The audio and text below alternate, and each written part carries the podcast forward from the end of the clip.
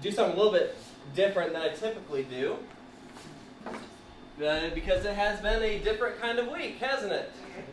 In the history of our nation. And uh, I think it is appropriate for us to respond to the Lord in prayer. I invite you to join me. And um, what I'm doing that's different is uh, I actually wrote down um, a prayer, um, a prayer that I believe that we can pray together. And uh, it really, you know, I, I think will uh, be an encouragement and a heartfelt prayer whether even you are thrilled about the decision that the Supreme Court made or not, because God is on the throne, He is sovereign, and we are going to give Him thanks. We're also going to ask for His help as we navigate this really contentious, difficult time in our country, and I invite you all to join me in prayer. Father, I thank you for this day. I thank you for being the all loving one. We know love because you have shown it to us. We know life because of your Son, Jesus Christ. And we come to you with thankful hearts. You have established a safer path for the unborn within the borders for our country. And the little ones who cannot speak for themselves have received a measure of, of protection. Jesus, you told us, let the little children come to me. And Father, that's the heart we want to have as well. In our children's ministry, in our families, in our homes, and to our entire country.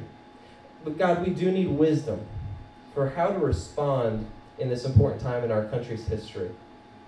Lord, can you show us a church of Jesus Christ that will care for and support and encourage and help and listen to these mothers, the future mothers, and their babies, born and unborn, wanted or unwanted? May they not be kicked to the side because we only cared about a political decision and or a judicial decision and, and we don't care about life beyond that. I don't believe that's the case, Lord. Help it not to be the case in our hearts. And I pray that Florida will be a safe haven for both mothers and babies. Would Living Hope be a safe place for mothers and babies? And Lord, there's a lot of angry and hurting people in our country today. They have been told that they have lost control of their body or that they are unwanted or unloved, that the church only wants to condemn them, and not care for them. Lord, please comfort them as only your presence can. Speak the truth to them from your word and, and by your people, and help us by our example to love them into the light. God, please expose the lies of Satan against your church, against you. And may your church, your body, love louder than these shouts of anger in the streets so that you would be glorified. May we take away every weapon of discouragement by boldly living through faith and serving the needy. Jesus, you showed us how to lay down your life so others might live. Help us to follow obediently and do the same, no matter the cost. May we be the church you called us to be for such a time as this. Help me now to proclaim your word in the spirit and in truth. It's in Christ's name I pray. Amen. Amen. Thank you all for joining us for worship. I've said it before, but my heart's just so thankful. I got to say it again. Our God is good, and that He has made all of us for a purpose, and we are here for a purpose to hear from Him. We're going to be in First John. The epistle of John, his first epistle, towards the end of the New Testament. So if you flip all the way back there, you know, you'll, you'll run up into Revelation at the very end, and you'll run up, at, you know, Jude is the one preceding that, and then third, second, and then first John is where we'll be. Every Bible has a little different page numbering, so uh, um, but hopefully we'll give you a minute there to find it either on your device or in print. And we've been working through text by text, going through this letter because we believe that this is the Word of God, and God speaks. God has a message for us today, and I don't want to screw it up. So if I just speak to you from the hip, or here's what here's what's my hobby horse lately, we're, we're going to miss something. So I want us to dig into the text, to let God speak through His Word and by His Spirit, so that each one of us will understand clearly what He's saying and where He wants us to go. And yes, thank you, Pastor Dennis. We do have some sermon handouts. If that will help you track along, if you're a visual learner like I am, then by all means, help yourself to that. Um, but as, as I mentioned before, it's been a polarizing weekend in our country, right? Uh, just completely polarizing. Pro life versus pro abortion, uh, information versus information, anger versus anger. That's the really sad thing. all across the board anger, hate, incredibly mean things being said on social media about other people made in the image of God. And I'm talking about, you know, this morning and and and the anger that we feel about one decision, but I think anger is a bigger thing than just one weekend. Don't you? I think really this is just a catalyst for us to show who we really are. An angry people. Born in sin, born angry, and all it takes is one person to cut us off in traffic. All it takes is for one person to say that thing, rub me the wrong way, and now I'm angry. It's almost like we're always on simmer and then when we go through our day, boom, now it's full boil. Yeah, do you guys have that, that stove top? You got that one burner that's the quick boil. We use it all. It's pretty much the only burner we use because when you got four kids, you just gotta get that food on quick, right? It, it, we're on quick boil all the time, and we always feel justified in the anger, right? It doesn't matter that that person's made in the image of God, or they have different perspectives, or they've heard something different. No, I want them to hear me now. I want to stick up for myself. I'm justified in my anger. And the Bible does say that there is a place to be angry, but not at people made in the image of God, at sin. As sin is a an issue that goes down to the very soul of our being. It's something you can't see under a microscope. You see it by the actions, by the fruit of the actions, but something within. So we are to be angry at sin and, and injustice and, and the core issues within our human being. But we are not to be furious with people made in the image of God when we don't get our way. That's not how God made us. That is a flaw from our sin. So before we get into our primary text, starting at verse 11, let's read 1 John 3, verse 10. Scripture says this By this it is evident who are children of God and who are children of the devil. Whoever does not practice righteousness is not of God. And here's the key phrase nor is the one who does not love his brother. Okay. It's a pretty strong statement from John. You don't love your brother? You are not a child of God. Now, verse 11. Let's pick up here. For this is the message that you have heard from the beginning Okay, he's, remember, he's talking to the church here. If you've been tracking with us through our study, he's not talking to just the world, to anybody. He's talking to believers, people who have given their lives to Christ. They've been saved and, and they walk by faith. He's writing to them. You've heard from the beginning that we should love one another. So John doesn't play around. He doesn't say children of God are known for their political rightness, right? Uh, or uh, shouting down your opponents. Oh, that's how you know the children of God. They're shouting down. No. Or even their, their pro life stance, which I would say is, is a good thing. This is how they're known for how they love one another. That's huge. It's fundamental to being a Christ follower. It is something in the DNA of someone who's been born of the Spirit. We're in the family of God. We are no longer uh, chained to our sin and under the dominion of Satan, the evil one. And here's how you know how do you treat each other? How do you or do you love one another? And now I'll stop talking for a moment and let's read verses 11 through 18. See the whole text, hear from the Lord, and we'll unpack it together. For this is the message you've heard from the beginning that we should love one another. We should not be like Cain, who was of the evil one and murdered his brother. And why did he murder him? Because his own deeds were evil and his brother's righteous. Do not be surprised, brothers, that the world hates you. We know that we have passed out of death into life because we love the brothers. Excuse me. Whoever does not love abides in death. Everyone who hates his brother is a murderer. And you know that no murderer has eternal life abiding in him. By this we know love, that he laid down his life for us. And we ought to lay down our lives for the brothers. But if anyone has the world's goods and sees his brother in need, yet closes his heart against him, how does God's love abide in him? Little children, let us not love in word or talk, but in deed and truth. This is the word of the Lord. And so our main point comes from God's main point in this passage. Children of God, love one another. Okay? Or you shorten it even more. Three words. Take away three words for this morning's message, and, and you will be in the right frame of mind. Love one another. But I need to define love because the, the world says we can define love however we want. Mm-hmm. We're going to define love the way that God defines love. And, and the term used here is agape. Agape. This is the kind of love that God has. Agape love is a pure, sincere love for others over yourself. It, leads to laying my life down for others, as we'll see in verse 16. This is how we know love, right? How do I know what love is? You look at Jesus, who laid down his life for us. This is love. And that one another, the Greek word for that is allelon. Allelon, that one another, it's reciprocal. It's not one sided.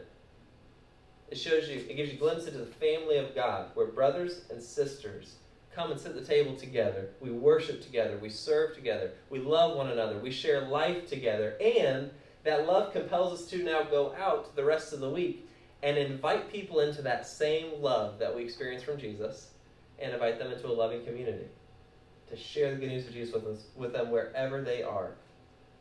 And for this church plant, a brand new church, looking at what kind of culture we're going to have, I wish I could tell you as the lead pastor that I can just create this culture. Oh, we're going to be a church that loves one another. I can't do that. I don't, I don't have the power to do that. I don't control you all. This is a group effort. God has called us, men and women of God, to love one another. And if this is going to be a loving culture, every single one of us need to have a part in this. Not just the pastor. The pastor is just the shepherd, but we're all headed towards Jesus together. Now we know this is true because there's three universal truths that John gives us in this passage we just read. First of all, we'll look at the opposite of love. We look at hate. Hate is the mark of death verses 12 through 13. John says, Don't be like Cain, who was of the evil one. And as a result, he murdered his brother. Now, if you're not familiar with the story, that comes from Genesis chapter 4. The first two children that Adam and Eve had in the fallen world, right? Cain, he's the firstborn of man, and Abel, his brother. Cain was a farmer, worked in the field with his hands. Abel was shepherd tended to the sheep. And because of sin, because of the fall, man could no longer walk with God in the garden face to face. So God laid out an established plan of worship. Here's how you can interact with a holy God and experience my love, even though you have sin. And it involved sacrifice and involved worship around an altar.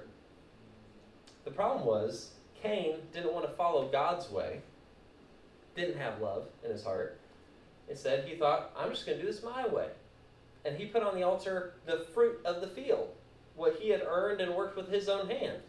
His brother Abel, the righteous one, why is he righteous? Because he obeyed God, walked with God, and God justified him based on his offering of obedience. Uh, and, and so Abel offers up the lamb, the sheep, to show that sin costs something. Sin is harmful and destructive. He was obedient and faithful. And so, naturally, Cain murders his brother because that makes sense, right? God accepts Abel's sacrifice, doesn't accept mine. I'm jealous, I'm angry. The first human being born on the planet, what does he do? Takes another human's life. We're always on simmer. We just need something to get us to boil. That's our human nature and our DNA. And when God calls out to Cain, hey, Where's Abel? he knows what Cain's done. Cain says, Am I my brother's keeper?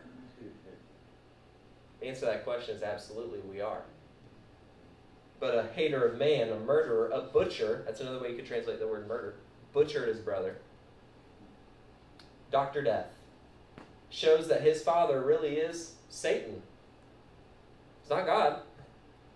It's the one who hates, the one who does not love, the one who wants to curse and, and ruin everything that God has ordained for good.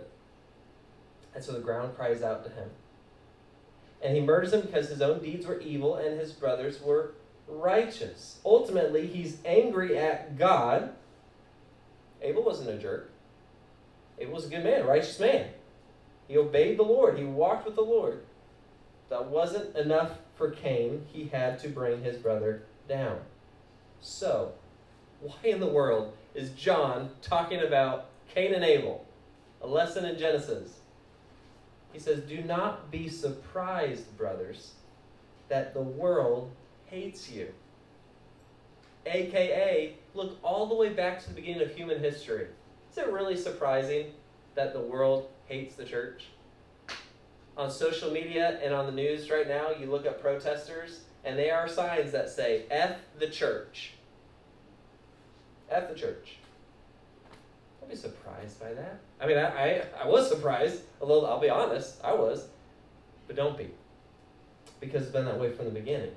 The world hates those who follow God's way and listen to what His Word says, and we insist on the truths of God's Word.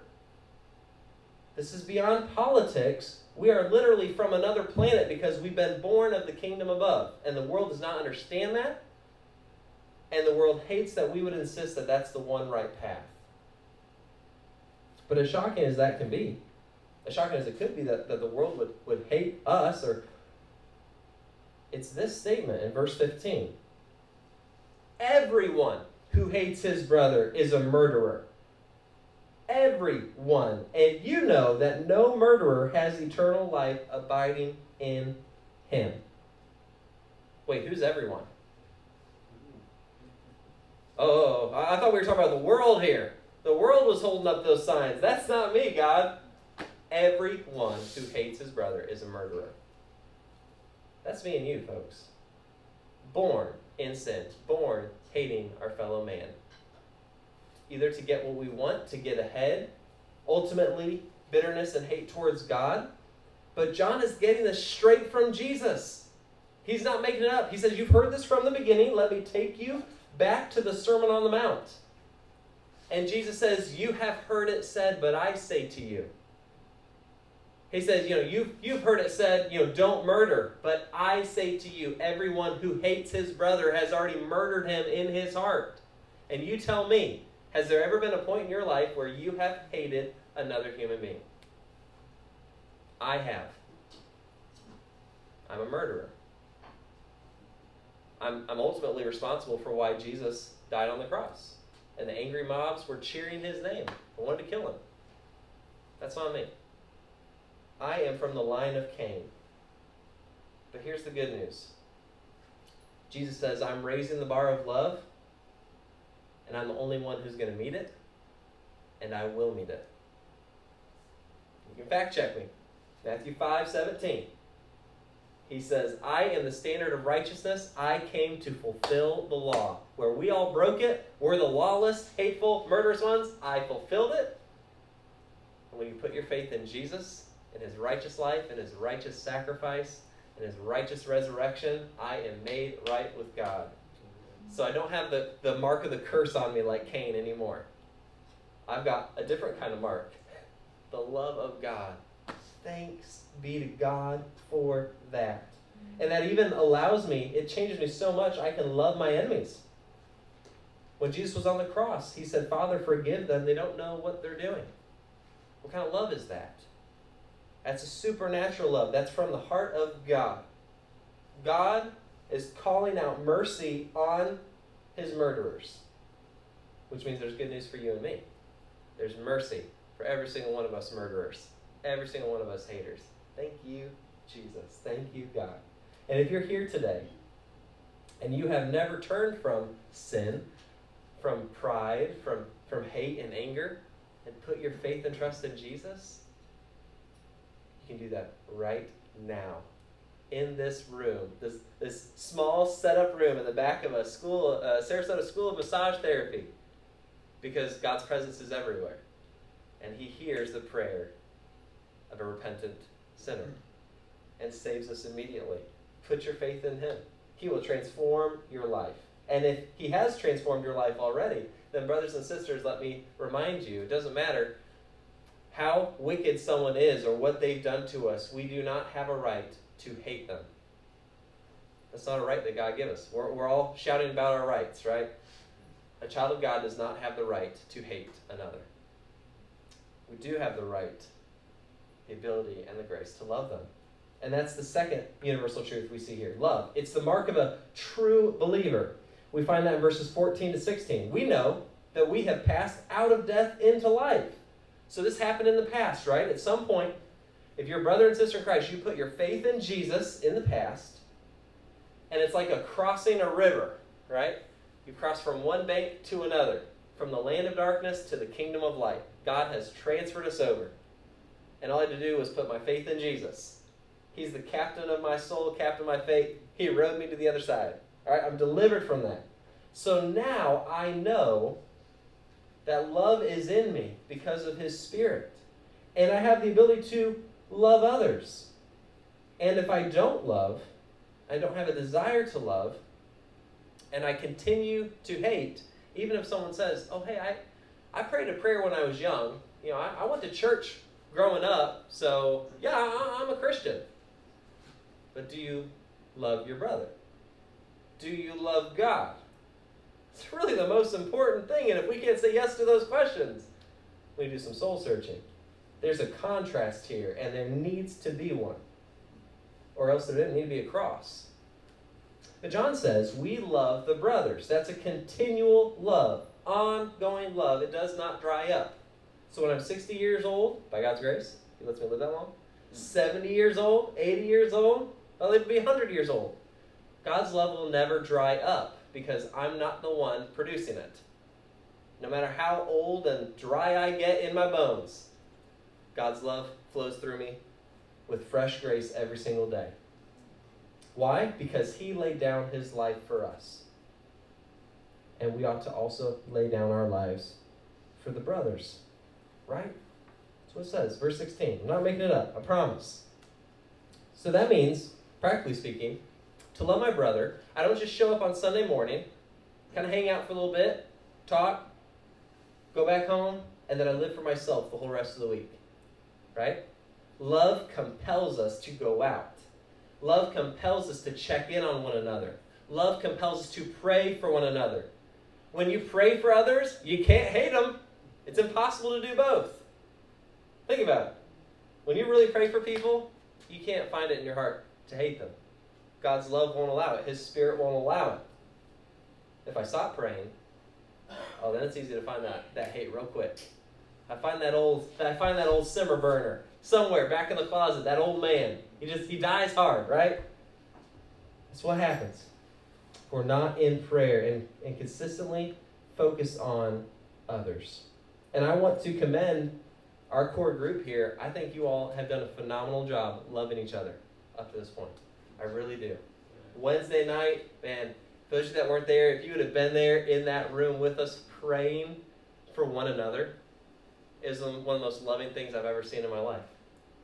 The love and the grace that just poured out towards one another, caring for one another. Hey, what needs do you have? Hey, how can we help you out? We're going to see some of you this week, and we're going to take care of some of those needs. That love overflows out of the community, the love we have for brothers and sisters.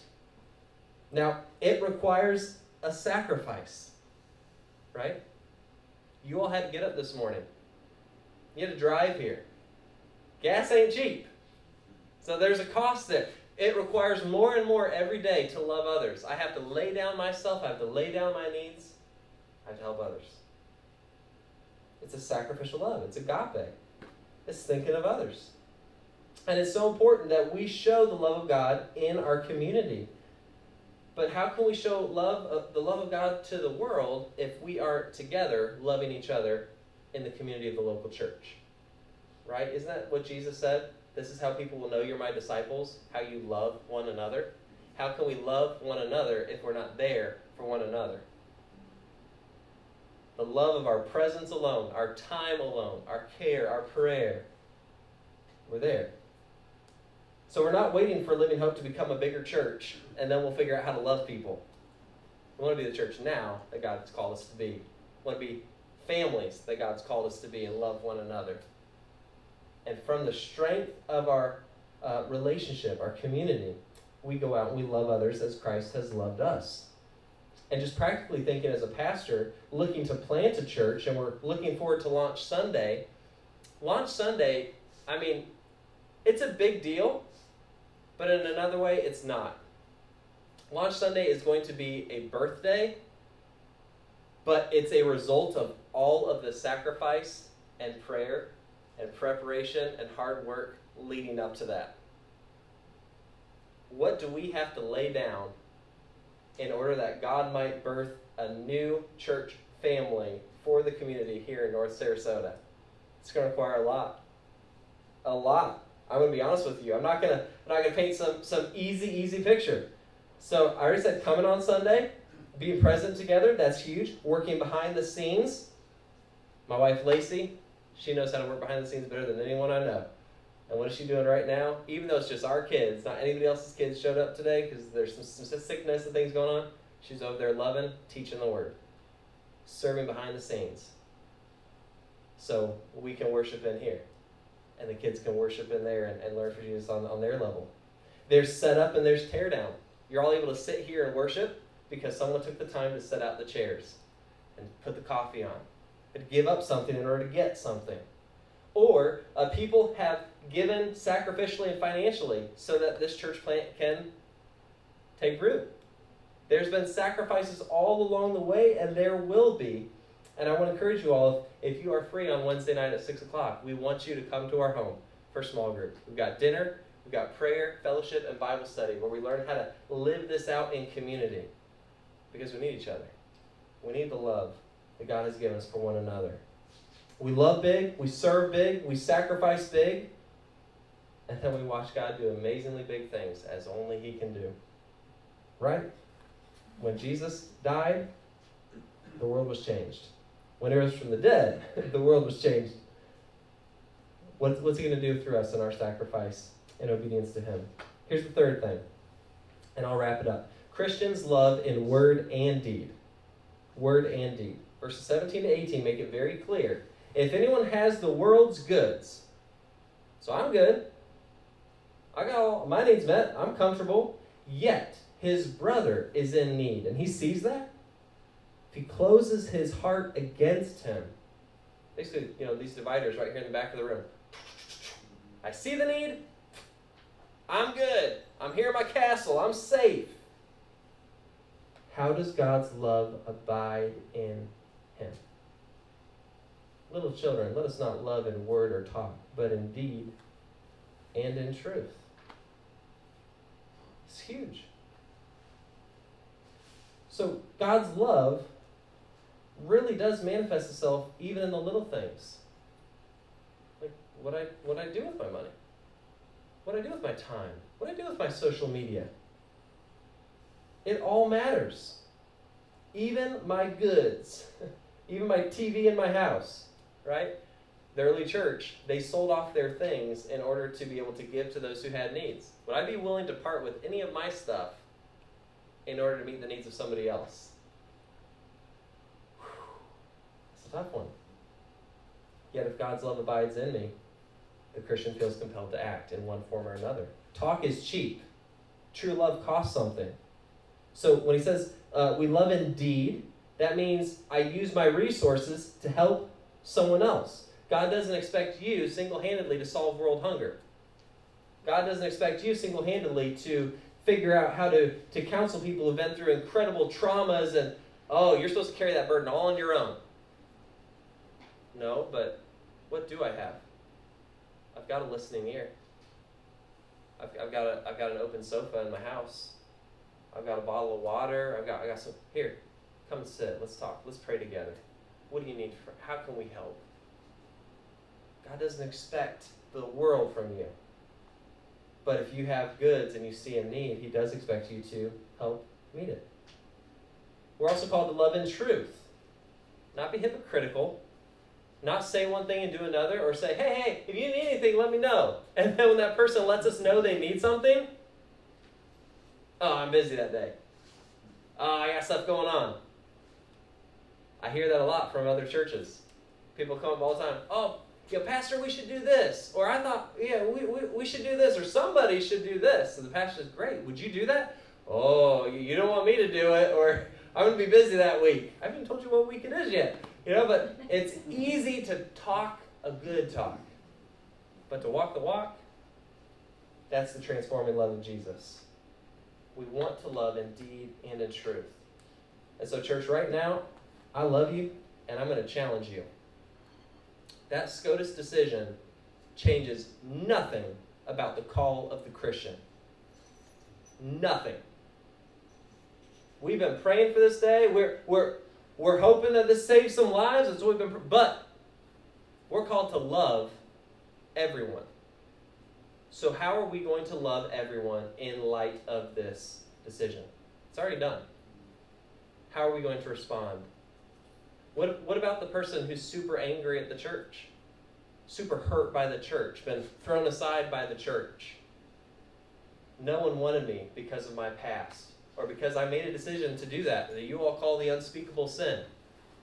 And we show them there's no, there's no sin, there's no mistake that can outreach the love of God. We're here for you. You have a place here. You are safe here. Or you have feelings of you know, maybe I didn't want my child, or I'm not sure I want a child. And we say it's okay to be honest about that too. You are loved. God already knows your heart. it's not like this is a confessional thing. God knows your heart. We will love you. But we're going to put our money where our mouth is. And it's going to cost us. So we're going to financially support. Our, we as a family, we're already praying about where can we put our dollars to help somebody that's already doing this, already helping the foster families and the orphans and the widows. One More Child used to be Florida Baptist Children's Home. Now they do a whole lot, including helping single moms get on their feet. And so you all know, Sarasota is opening up a, uh, a center for moms. And there's going to be an opportunity to mentor moms in this community. And I can't think of a better way for the church to be the church and to be there for somebody in need. In our community. Are we Living Hope Church or are we not? We'll financially support. We'll consider the needs. Maybe your family or, or you're a single person, you need to pray about how do I how do I help a, a child from a single parent home or who has no parents? How do I mentor someone who's raised in a home without leadership, without godly influence? Maybe you could volunteer at a shelter. And in fact, in July, I would like us to have our next community serve day to be at One More Child. We'll organize food, we will sort materials, we will help children that we'll never meet, but we'll show them the love of Jesus as we can. Maybe it's prayer walking. Maybe it's babysitting.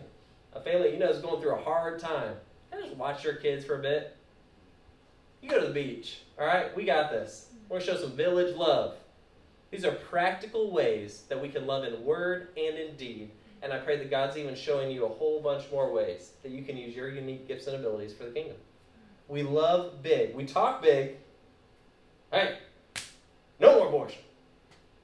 Okay? Then that means you have to love so much harder and so much more than ever before. Are we ready for that? By God's grace, I believe that we are because of the Spirit within us. One final thing I'll say.